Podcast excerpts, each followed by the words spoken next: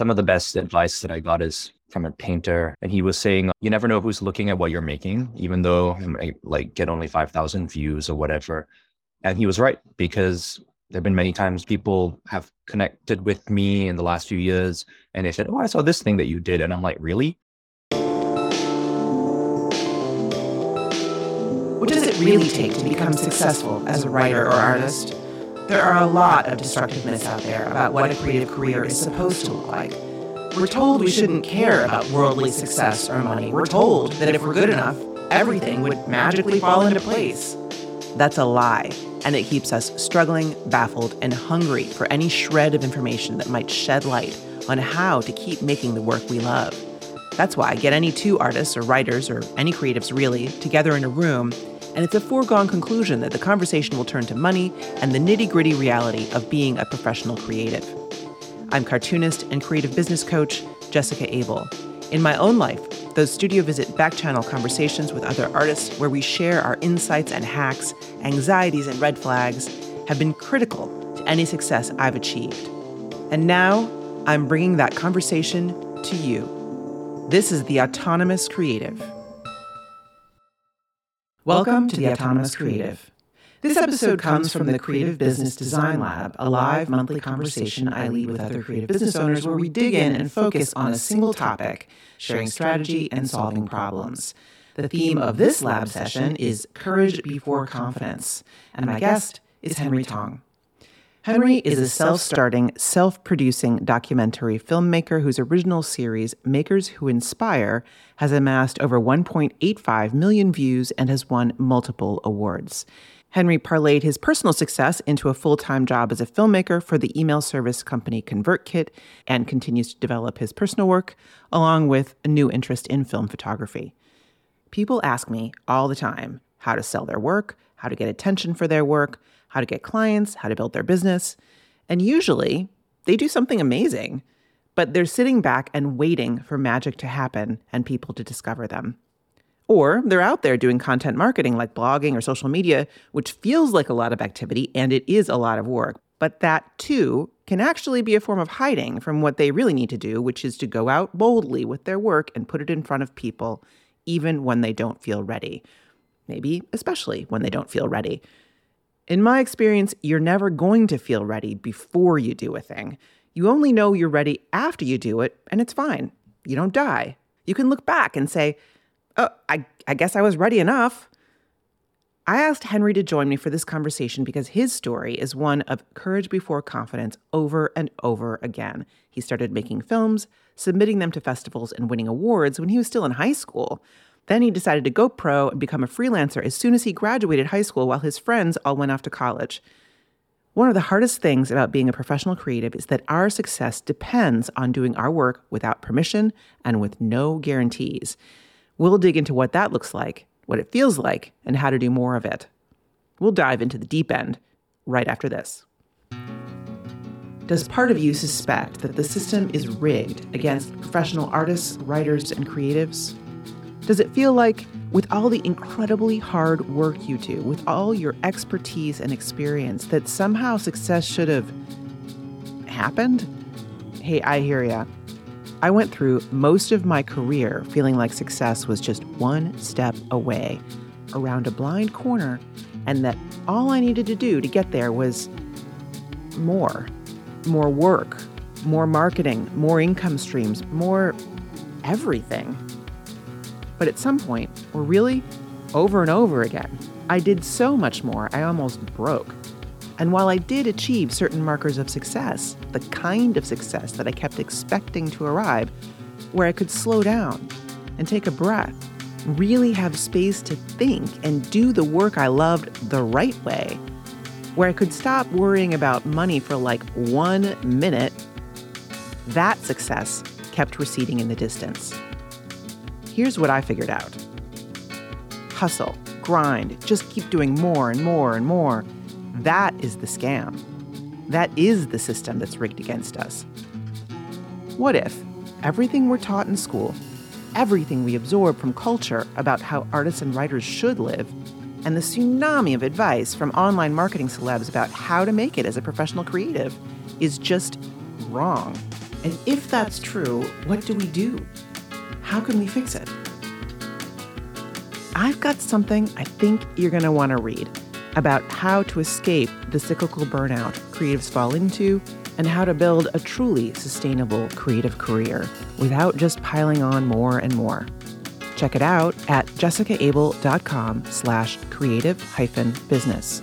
That's J-E-S-S-I-C-A-A-B-E-L dot com slash creative hyphen business. Now, let's start the show. So, Henry, here's the detail about your biography that inspired today's theme. You started out making films and submitting them to festivals and winning awards when you were still in high school. And then you decided to go pro and become a freelancer as soon as you graduated high school. While all your friends went off to college, you started your own business and dived right into client work. Henry, how does this all land for you? Well, it was a learning curve, that's for sure. Uh, a lot of mistakes were made. They were expensive mistakes, but I'm glad that I chose to go that path because when my friends graduated high school, I had a few in Melbourne, and I'm in Australia at the moment. That's why you can see the sun coming in. I'm from Australia, so a lot of people, uh, friends of mine, went to school in Melbourne, pretty good film school. When they started graduating, three, four years after we all graduated from high school, I saw them go through a lot of the similar stuff that I was going through right after I graduated high school. It was just took them longer to get to that point because they were still in school. So I'm glad that I made that decision to go and make those mistakes and learn on the job instead of going through school. Right. Did you see them not making those mistakes because they waited longer? Well, they had to make those mistakes eventually. It just took a right. bit longer to get to that point. Yeah. I mean, I want to hear about the mistakes. We're going to get there, but it, like basically this idea of, I mean, your particular case is, I think, a really striking example of somebody who was like, you know what? Screw it. I'm just doing this right now. And I'm not going to wait. I'm not going to wait for permission from anybody. I'm sure. And well, tell me if I'm right. Were people telling you, no, you should go to school? here in Australia, it's very common to go to college right after high school because it's so much more affordable. It gets to the point where some people, it's such an expectation that people just choose a degree to do or a course to do without really knowing. And some people switch two or three times throughout the undergraduate. So, yeah, a lot of people were expecting me to go to college. I was a straight A student up to the point where I decided not to go. I mean, I continued past that point, but at that point, my principal and my teachers were all like, wait, what, why are you choosing to do film, let alone not go to college? And yeah, there was some pushback. For me, I don't know, like I'm like an all or nothing person. So when I get that resistance, I don't know, there's like a stubborn trigger in me that gets triggered. And I'm like, you know what? I'm to use the frustration that I feel that people aren't seeing what I'm seeing or the resistance that I'm getting. I'm going to use that as motivation to get it done. I love that. Yeah. Use that stubborn gene to just like push yourself through the thing. Did you have doubts at that point about whether you should be going to college, following the traditional path, or going out in the world? Or were you just like, yeah, this is fine? I mean, I had doubts, yeah, or whatever. So that's mm, a different I was, place. It was a different brain place. I was just fun. I mean, like, I remember there was a distinct point. It was two or year and a half after I graduated high school and I'd chosen this path already. But I realized that, oh shit, I have to make money. And where is that going to come from? So that moment did definitely happen, but the lead up to it, there was just a lot of momentum that was happening with my career, even towards the end of high school, because one of the films that I made was screened and awarded in the US. And I met a lot of my mentors who are still my mentors now in that festival. So it was just a lot of exciting things happening. So that sort of sped me along for a little while and gave me the courage to just do it without knowing. But there was definitely like uncertainty. This career pathway is obviously not, there's no guaranteed path to success. That was definitely on my mind a little bit, probably more on my parents' minds. I didn't think about it that much until after I made that choice. And I think for me, my philosophy is always like, I'm going to back myself into a corner and not give myself any backup plans because then I'm forced to make it work. I specifically didn't choose a secondary backup career. I didn't a lot of my friends sometimes they were doing this as well at the same time I was doing it, and some of them had an, a different undergraduate degree that they were doing while they were trying to make this be the thing that they were doing, just have it as a backup. And I was like, nah, I don't think I'm going to do that because then I can dedicate 100%, and I have no choice but to dedicate 100% to this. So when I had that moment of realization, I was like, well, I better make this work. yeah, no, I love that. That's like it's really powerful. The idea of no backup plan. I think that's really smart it's I think would really make a huge difference to it's like you're engineering your commitment. Yep. And so even if you are going to have doubts at some point, you still are going to be able to see it through. You have to see it through. You have no choice, right? You have no choice but to see it through. At least you perceive it that way. I'm sure, again, like people in their late teens and early 20s think a little bit differently about risk than people who are older, right? So I'm sure there yeah. were certain elements where you're just like, what? This is going to be fine. Where later you might have had other thoughts about it. Yeah. in some ways, it's good that you did it when you did. Yeah, that that definitely helped. I think back to that decision now, but actually even more than that, the decision to move to the United States. Okay, wait, wait, wait. Let's go in order here. So, okay, sure. won awards, and you were doing, you were getting attention and found mentors through winning a competition in the United States, and then you immediately or later you started working freelance because you needed mm-hmm. to make mm-hmm. money to support your personal filmmaking work. And then you moved to the US or you I mean what's the order there? How did that happen? So again like guy in Australia up and moves to the US to try to make it. Yeah so basically the highlight points of that journey is graduated high school decided not to go to college did a lot of freelancing here between 2014 and 2019 so 5 years. Didn't make a lot of money. The industry here in Australia is I mean freelancing anywhere as hard as it is, and especially at the beginning of your career. But here in Australia, it's especially difficult because there's no not as much value put on the creative industries. There's not as much money to go around, and so you have to fight harder, and it's for much less. so that was an interesting um, environment to come up in. And then over those years, I also kept coming to the US just on my own trips. And whenever I'd come, I'd film little things for my own YouTube channel, which is where I host the series that I make, Makers Who Inspire. And progressively over the years, I think I came for four or five years in a row before I actually moved. Progressively, the people that I was making films about grew bigger and bigger. It went from like the first ones I made with people here, friends of mine in Adelaide, the city I'm from. And then in the US, it got to like principal dancers at New York City Ballet are Ronny Chieng, the Daily Show comedian. He's also in Crazy Rich Asians and Shang-Chi.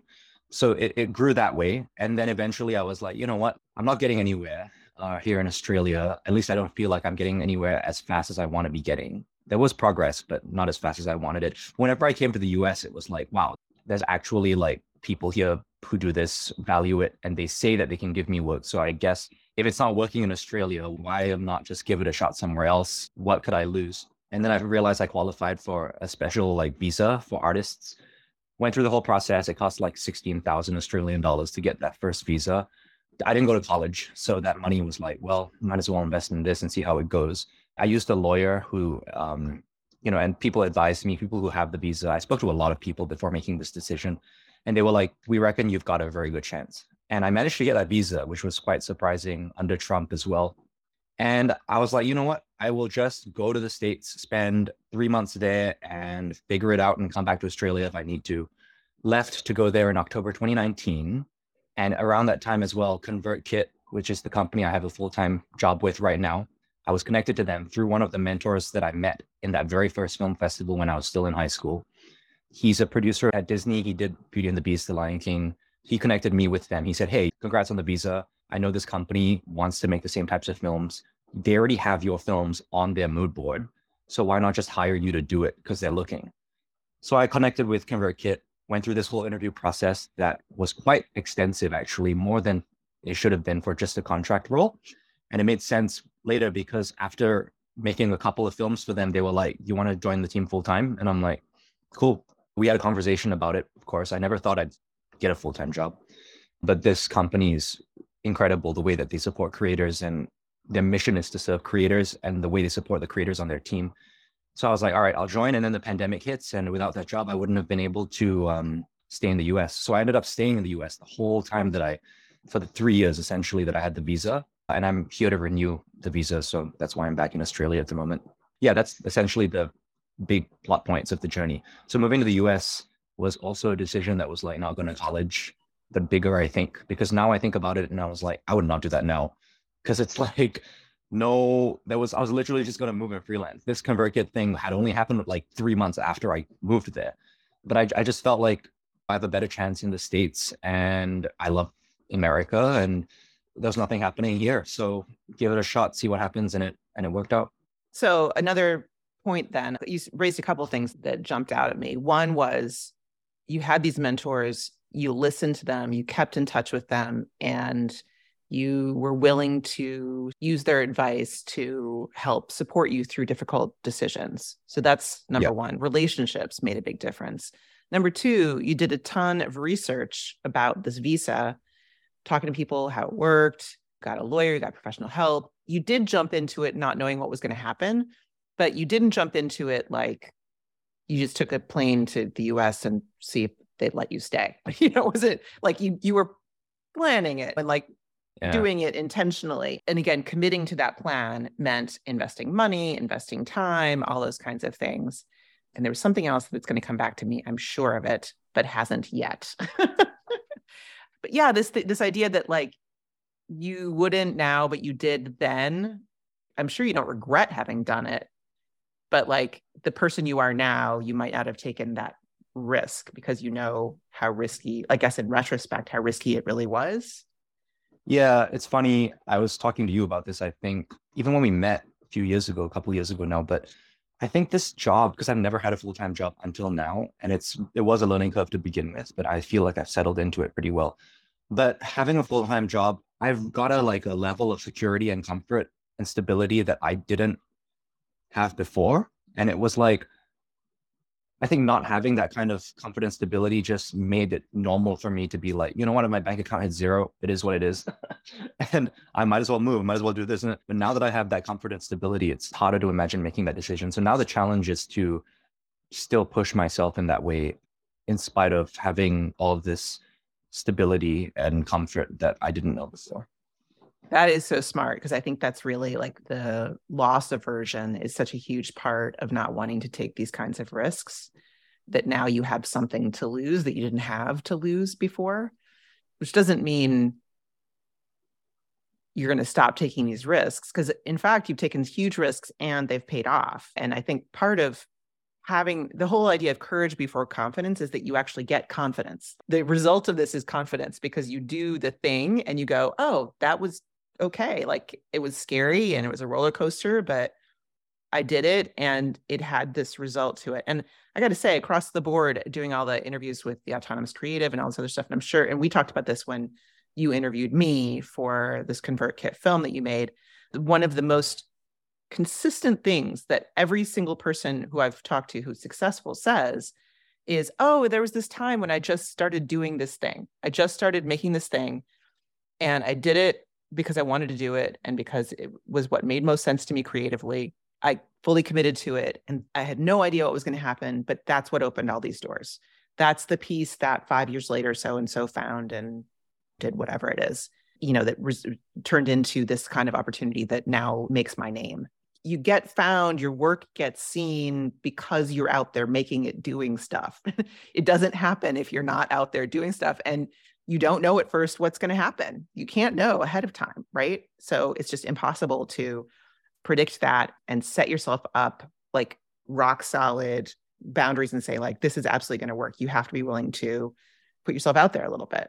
But the nice thing is that like people overestimate the risk of it. You know, they overestimate the downside and underestimate the upside. I think the upside is huge and the downsides, yeah, stuff can happen. Tell us about your expensive mistakes.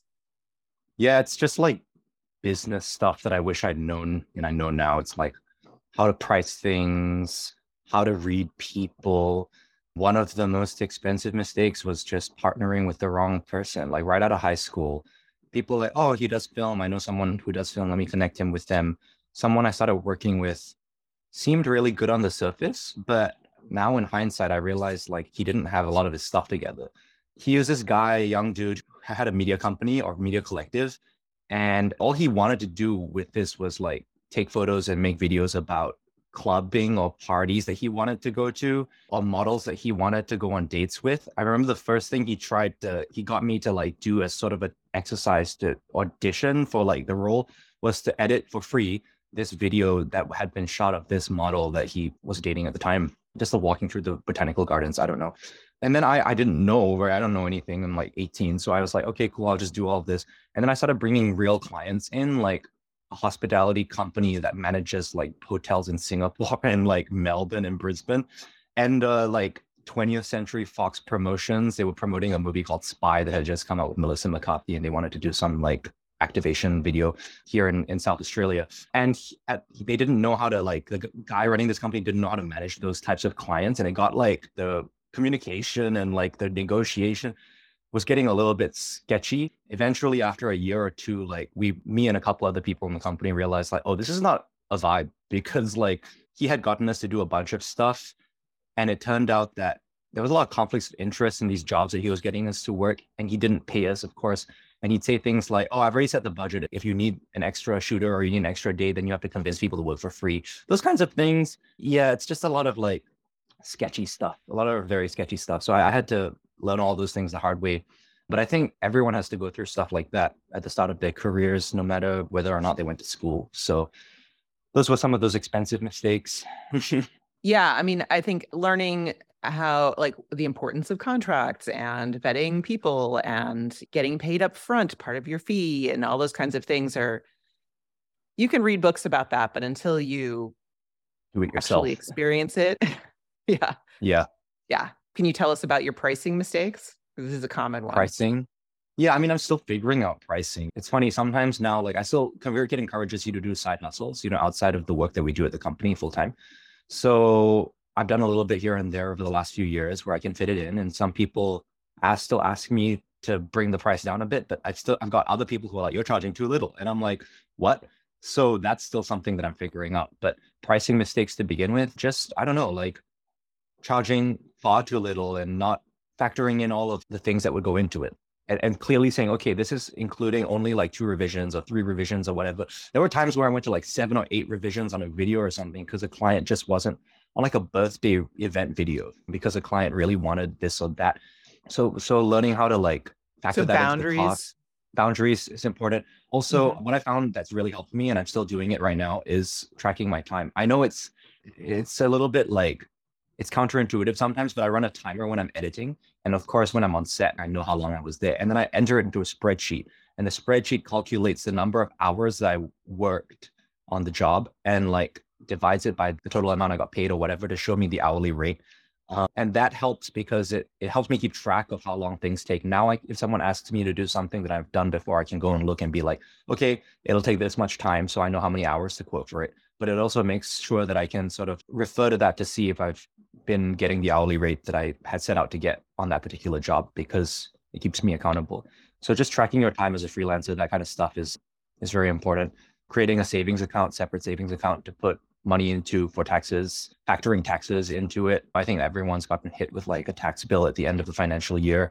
That was more than they expected because you never think to do that. So things like that. They don't teach you that kind of stuff, even at school here. Like if you go to college here, it's like they don't teach you that which is a problem that I have with the system here. They cultivate a mindset of dependency on external factors to get success when they should be teaching creators business and all of the logical, logistical stuff like that.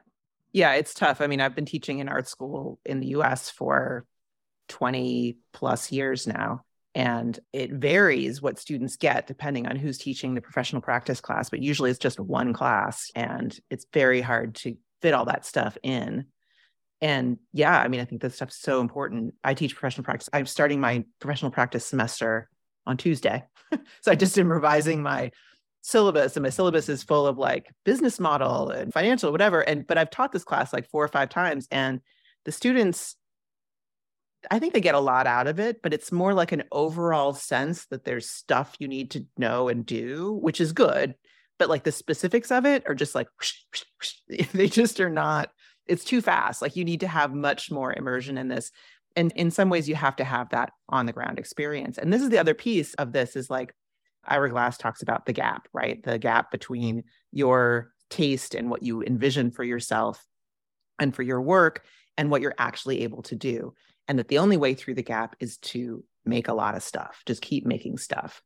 And i think that's very true. I mean, the idea debt concept that I teach about in the Creative Focus Workshop and elsewhere, where people sit with all these ideas and they kind of mull and stew about all these things, but don't actually finish and complete and move on to the next thing and the next thing and the next thing. A lot of it is about perfectionism, thinking like you can somehow, again, future proof if you just nail down all the details, it's going to be good enough to get out there and be bulletproof. Nobody's going to be able to criticize it. And you're going to get all the way to the other side of the gap, the big gap, that way, instead of by the painful iteration of project after project, birthday party videos, hmm. and whatever weddings, that you, weddings that you need to do in order to get to an award-winning documentary series. Like you, you have to be able to go through this stuff on the way. That's the only way to get to the other side. That's why, at an essential level, that's why courage before confidence is so important, is because that is how you actually get to be the creator you want to be. Aside from the money part and the recognition and all, all that stuff also comes as a result of taking risky steps with your creative work. But at a basic level, just making the work you want to be making doesn't happen unless you're willing to just commit, do it, finish, move on, keep going. I've been looking through all my old stuff, getting ready to donate a lot of archives and things to an archive of comics related stuff. And, you know, I look at my stuff from you know, like 98 or whatever. it's just like, yeah. A little horrifying, but if I hadn't done that, I couldn't have done what I did later. It's just not, you can't go from one end to the other end. You have to go through through the middle. And at the time, those things were things that I was proud of and happy with. You know, and I said, like, saying yes to another piece of this is I think saying yes to opportunities that come up, like saying yes to ConvertKit, saying yes to your very first festival that you entered, seeing the, the poster and saying, like, I'm doing that.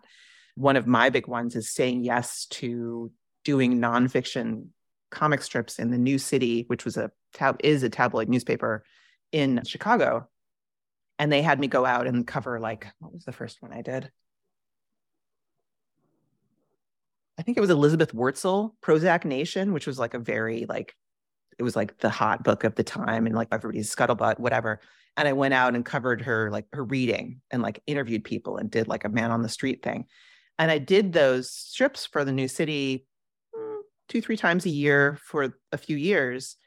And one of those ended up in Ira Glass's filing cabinet, which is why three years after that, he pulled it out and looked me up in the phone book on paper, by the way, paper phone book. That's how old I am. Looked up me up in the phone book, called me, and invited me to collaborate with him on the first radio book that I did, the Radio: An Illustrated Guide. So saying yes to this thing that was like, I don't know how to do this. Oh my God, I don't know. And like saying yes to Ira Glass when he says, Do you want to collaborate with me? You know, it's like in some ways it's a no-brainer right? You're being asked to do something but i wasn't it's not like i was paid a lot for the new city strip. It wasn't aligned with the fiction work that i was doing but it just opened doors you know it made opportunities available to me and i'm really obviously very happy that i did that. Yeah some of the um the benefits of the series that i was making was that i got to meet a lot of artists people that I looked up to and then have conversations with them personally when we weren't shooting. Even when we were interviewing, a lot of the questions I was asking them was stuff I wanted to know. But in our own time, we talk as well. And some of the best advice that I got is from a painter, a really successful painter. And he was saying, you never know who's looking at what you're making, even though I like get only 5,000 views or whatever. And he was right because there have been many times people have connected with me in the last few years and they said, Oh, I saw this thing that you did. And I'm like, Really? That?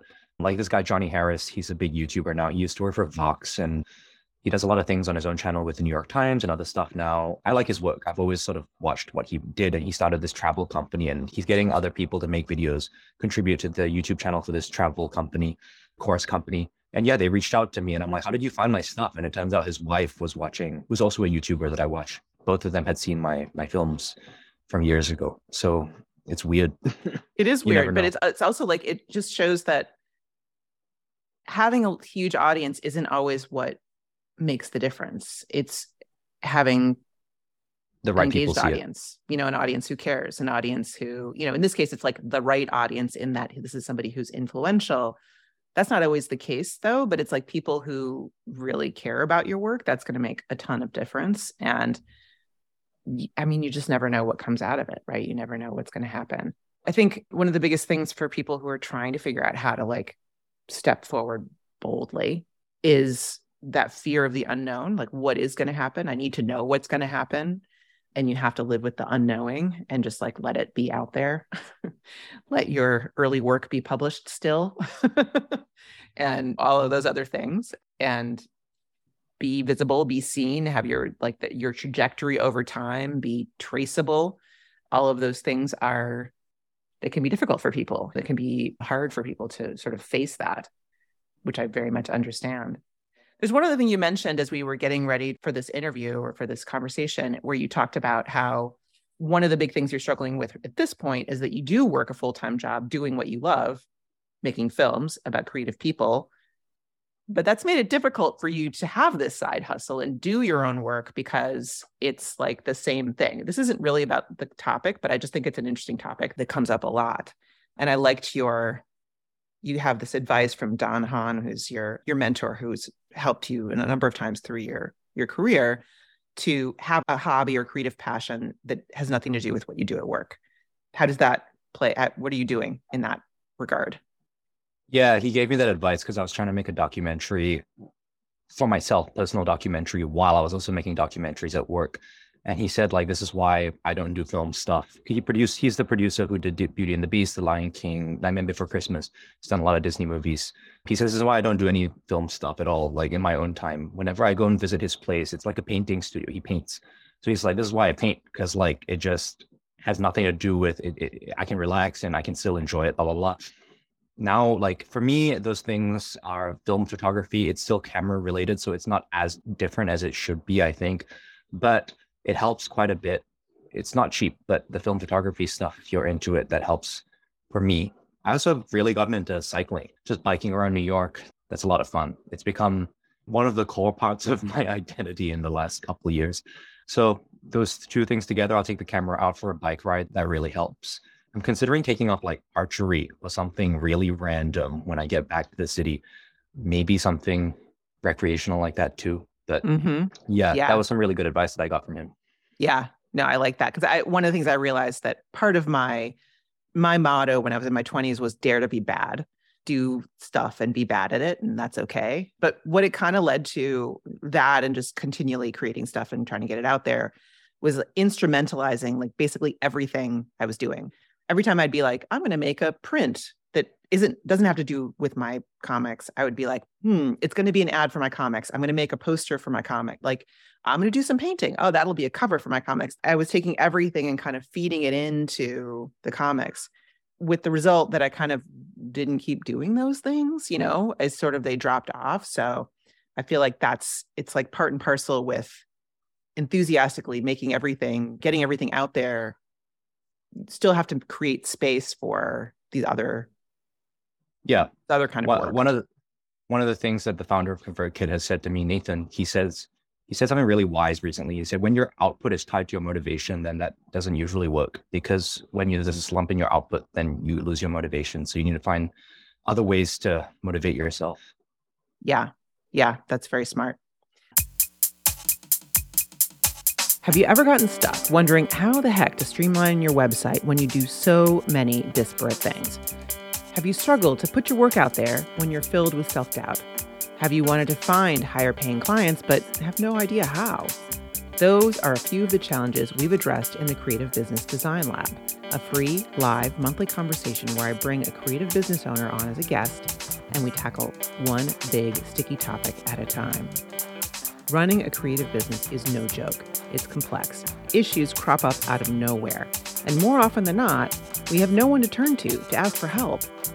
If you have a creative business at any stage of development, from nascent to veteran, you'll get a ton out of these sessions. Bring your questions and let's be lab partners. Check out jessicaabel.com slash CBDL. That's J-E-S-S-I-C-A-A-B-E-L dot com slash CBDL to register for the next session of the Creative Business Design Lab. All right, so we've got a bunch of great questions. So I'm going to grab those and let's see what we can do with them. All right, so Sign asks, what do you do when you've been courageous, gotten out over your skis, and find yourself unable to deliver on your plans? What do you think? Hmm. Trying to think back to when that happened. I don't know. It just it sucks. I, I always think that I would rather try than not try. Because if it's like, at least then I can say I tried. Whenever it's like, uh, whether it's a festival or lost opportunity with a, like I didn't get into a festival I wanted to get into back when I was doing that, or like I pitched for this job and put in a lot of this time and didn't get the project or just visa stuff, which is some of the stuff that I'm going through right now. I'm glad that I at least tried because then I can say that to myself. And then you just got to look at what worked and study what didn't work. You know, have that like couple of days of feeling bad for myself and then I'll sort of figure out what can be done next. I prefer to put things into action and, and not just sort of sit around and think about things too much sometimes because if there's something that I can control and something I can do about it, then I feel better. So yeah, like part of it is like just thinking about what you can learn from that situation and what can you can do differently next time and use that to push yourself into something again in the future and and hopefully it'll turn out better because you've learned something. It's one of those terrible cliches like there's no such thing as failure, there's just like learning experiences. Which, yeah, it's difficult when money's involved. Though. Let's not go too far with that. But yes, I get the basic of it. My feel my thought initially was a few things. I think first of all, I would say my first reaction when I'm like, oh, things are going sideways is to go into improv mode and just like figure something out. Like it's the adrenaline kicks in. And um, this happens all the time, like in a classroom situation or a coaching situation or something where somebody asks a question or needs something or does something where I'm like, oh, oh, we got to deal with that. And I'm just kind of like moving through. And I actually really enjoy that kind of excitement and stress, like that performance stress.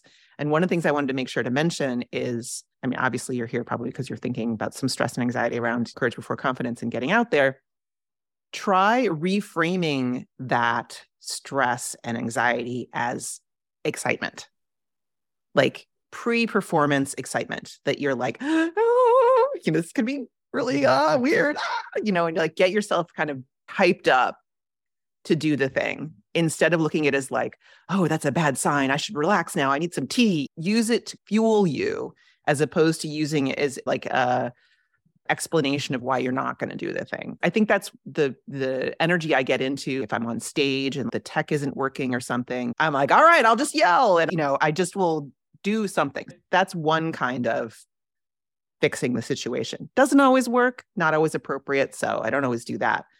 The second thing though is communicate and apologize. If something's going I'm not able to deliver, that I can't finish on time or I can't finish at all, or I realize it's a totally bad fit, or like something like that. The number one thing I try to do, and boy, is it hard, is to communicate with whoever I'm doing this thing with or for and just tell them what's going on and be totally honest about it. And if it's something like you were saying earlier, Henry, with like somebody who's like a bad collaborator or whatever, I'm just going to be like, I'm out. I'll try to come up with some very non personal way to talk about it, but I'll just be like, oh, things have come up and I'm going to be, you know, and just get myself out of the situation.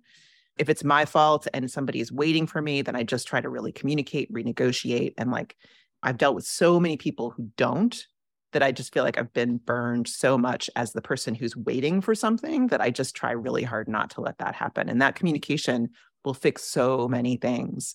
Just apologize for being late don't over explain don't make them feel like they need to make you feel better. Like don't put it on them. Just say like hey i take responsibility. How can we move forward with this? And yeah that's what i try to do. That's a good answer. It applies to some situations i'm in right now too i'm going to take some notes.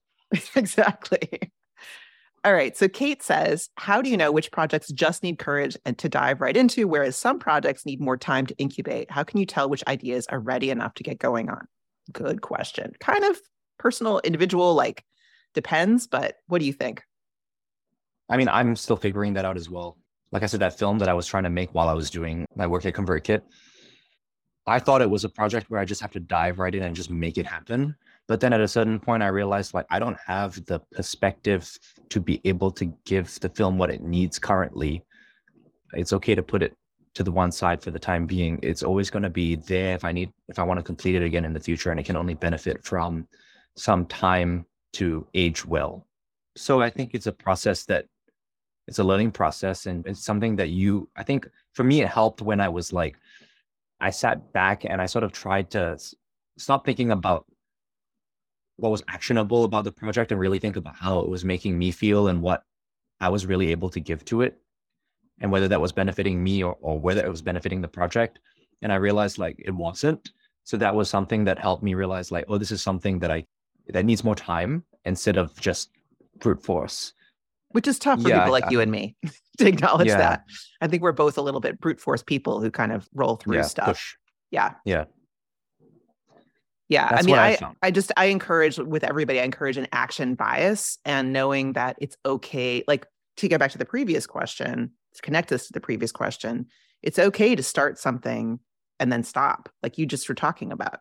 It's okay to recognize that, like, I'm out there, but I'm not really ready for this. And even if it's in public, to publicly put a pause on something, if you're releasing a webcomic or you're doing a series of something and you're like, I just need a break here, again, just transparency makes a ton of difference. And we also, I think, always overestimate how much anybody else cares about how fast our stuff comes out. It's very rare for somebody to care, like, hey, where's your next episode of whatever? That's just not that common. Also look back at the stuff that you've made in the past, if there's anything similar, and think about whether or not that required more time or whether it's something that you could just go ahead and do without thinking about too much. That helps. That's how I sort of judge what a project needs to begin with sometimes as well. Yeah. Although if it's something new, you won't necessarily know. Yeah. Um, That's when you have to figure it out. Yeah, but also I think that I think that can be a little bit of a trap if you're like, oh, well, this thing I did in the past, I could have used more time on it because you did it when you were younger and you like you could do better Mhm. now. You have to be able to like kind of put yourself in the sort of given what I had then, was this the best I could have done? You can't get yourself in a situation, you just mustn't get yourself in a situation when you're thinking like, oh, if only I'd waited on this project that I did when I was 30 and did it when I was 40 but then you wouldn't have been able to do the stuff when you were 40 you know that's not possible. It's apples and oranges in that sense and that's why i think action bias is so important just to be like you know what? I'm just going to do it. Whatever. What's the worst that could happen? It's a good question to ask yourself. What is the worst that could happen honestly? Exactly. Okay so katie asks for your expensive mistakes that you made in your early career how did you calculate what was worth the risk and i think that we already looked at that a little bit where it's like you weren't i don't know how much you were calculating the risk you were just doing stuff and then figuring out oh that wasn't so great Hmm. Worth But the were you? I mean, all of it was worth the risk because I learned something from it. Honestly, probably it was the ones that were the mistakes and didn't work out probably were worth more because it showed me what I shouldn't be doing or something that needed to change. I don't know. Like at a certain point, it's helpful to do a retro after something doesn't work or when something does work, obviously. But at a certain point, it's not helpful to keep calculating. So Mhm. I give myself like a week after the project's done to reflect on it and and write if and if it helps, you know, journal about it, all that stuff. And then after that, I generally don't return to it for a little while because I don't want that to be occupying a part of my brain that could cause doubt for another project that I was doing. Mhm.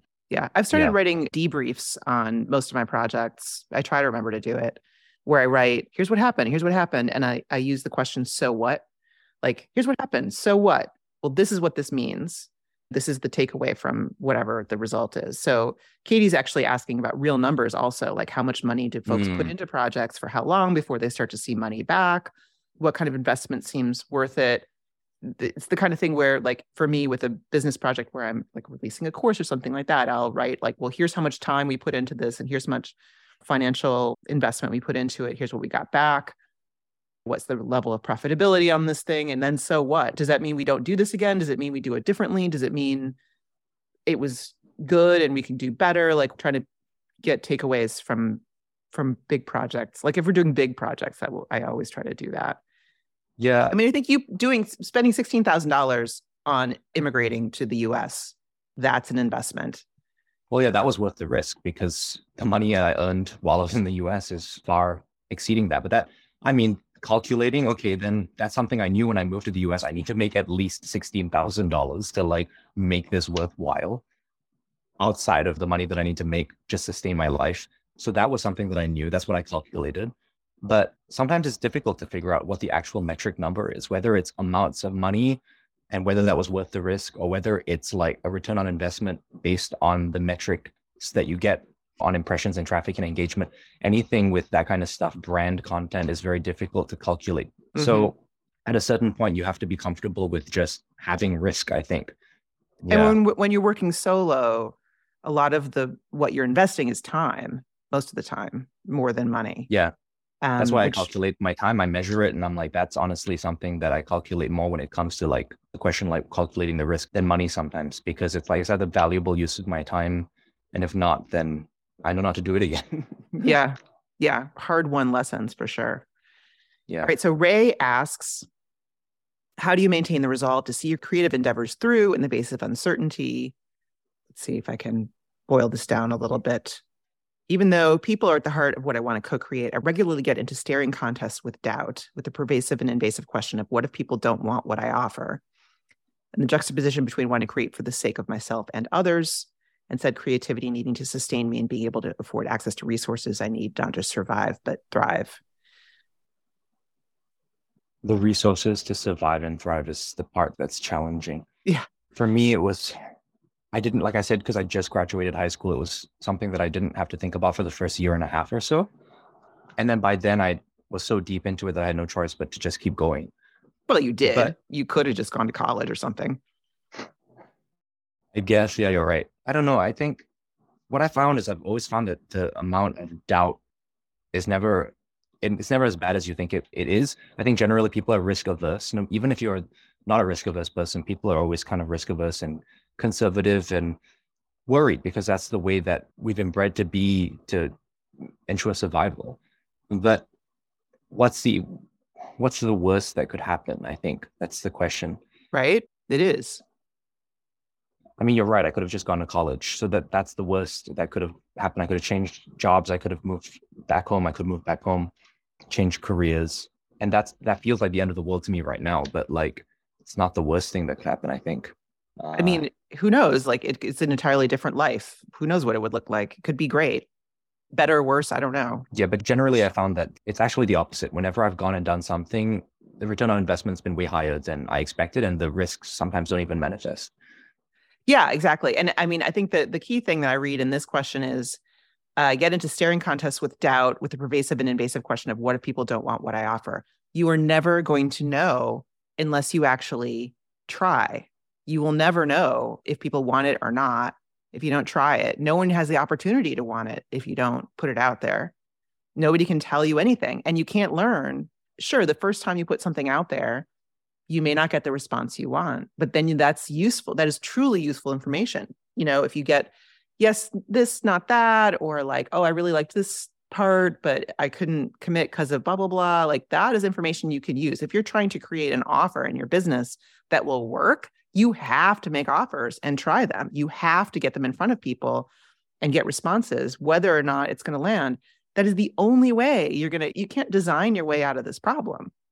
And oftentimes you have to stick with it for a little while as well, because yeah. like the first time that you put it out, I mean, you haven't built the following or the foundation or people aren't expecting that on the first one. So like it's only going to grow from that point. And that's what I found with a lot of the work that I do on my own as well as at ConvertKit. So ConvertKit really understands, yeah, like it's going to take, especially for brand content, a good mm-hmm. amount of time before we can expect to see a return on investment in terms of like traffic and engagement alone. So it's like you have to stick yeah. with it. Yeah, you got to stick with it. And I mean, I think that you take feedback from whatever happened and you modify how you're oh, putting oh, yeah, it definitely. out there but yeah i mean you have to just you have to trust that you know enough to start and then you can kind of go from there it helps to hype yourself up to, yeah. to sort of look at what you're doing and realize that you are an expert in many ways that other people don't they can't see the vision that you can see so that's sometimes what i do to when i'm experiencing doubt and and specifically creative doubt around my, the output or the stuff that I'm making. Yeah, people can't see it, can't see your vision, and they definitely can't see your vision unless you show it. If you don't put it out there, nobody gets a chance to engage with it. That's just the end of the story. Yeah. All right. Amy says, what helps you des- decide a project is not just a good idea, but really worth pursuing? And conversely, what helps you decide when a project has run its course? Could you read the first part of the question again? What helps you decide if a project is just not a good idea or is not just a good idea, but really worth pursuing? And conversely, what helps you decide that when a project has run its course? Like when do you stop? Like when do you look at something and you go like, oh, this is really, this is worth it versus mm, mm. maybe not. Do you have any sense yeah, of like how think, you navigate that? I think preparation helps. You give yourself this amount of time to make this thing and see if it's going to work. But how do you decide what the amount of time is that's appropriate to set as the as that period? So talking to people who might know. For me, it's like mentors of mine, producers who've had experience in this field, you know, that kind of thing. And then you give yourself this amount of like runway. And then you're like, okay, these are what I want to see. These are the definitions of success for me to be able to keep running with this past this runway. And yeah, just commit to making stuff for that period of time. Like it, like we just said, I think it takes like a little while for something to see whether or not it's working or not, or to get the kind of like results that you want to get from it.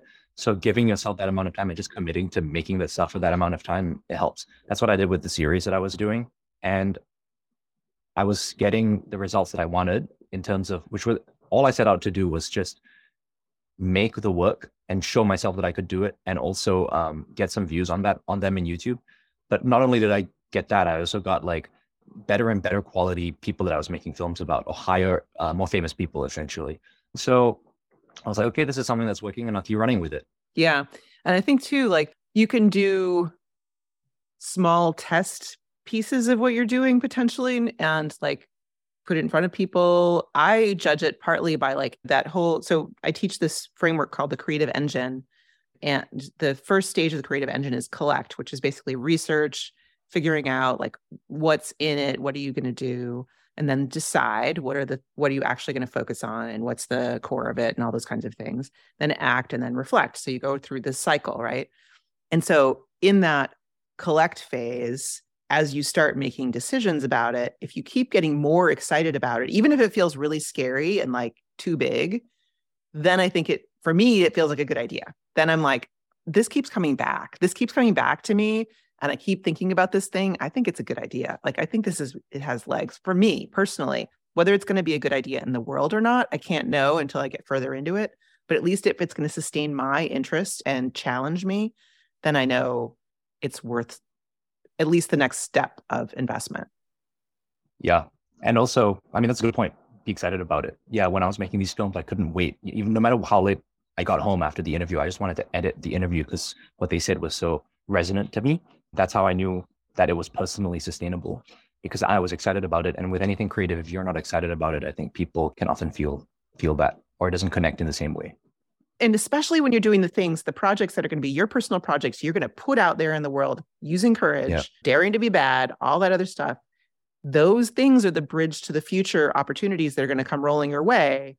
And if you can't feel enthusiastic about that work, and show your enthusiasm through the way you share it and like you know the content of the work people are they're not going to read that it's important to you and they're not going to read that enthusiasm and that's such a huge piece of the sort of the storytelling around the work is your love and passion for it i mean it can be very very weird work and you can still find an amazing audience if you're like super into it, you know, and just kind of show that you're really into it. And, you know, you have to live with it for a very long time.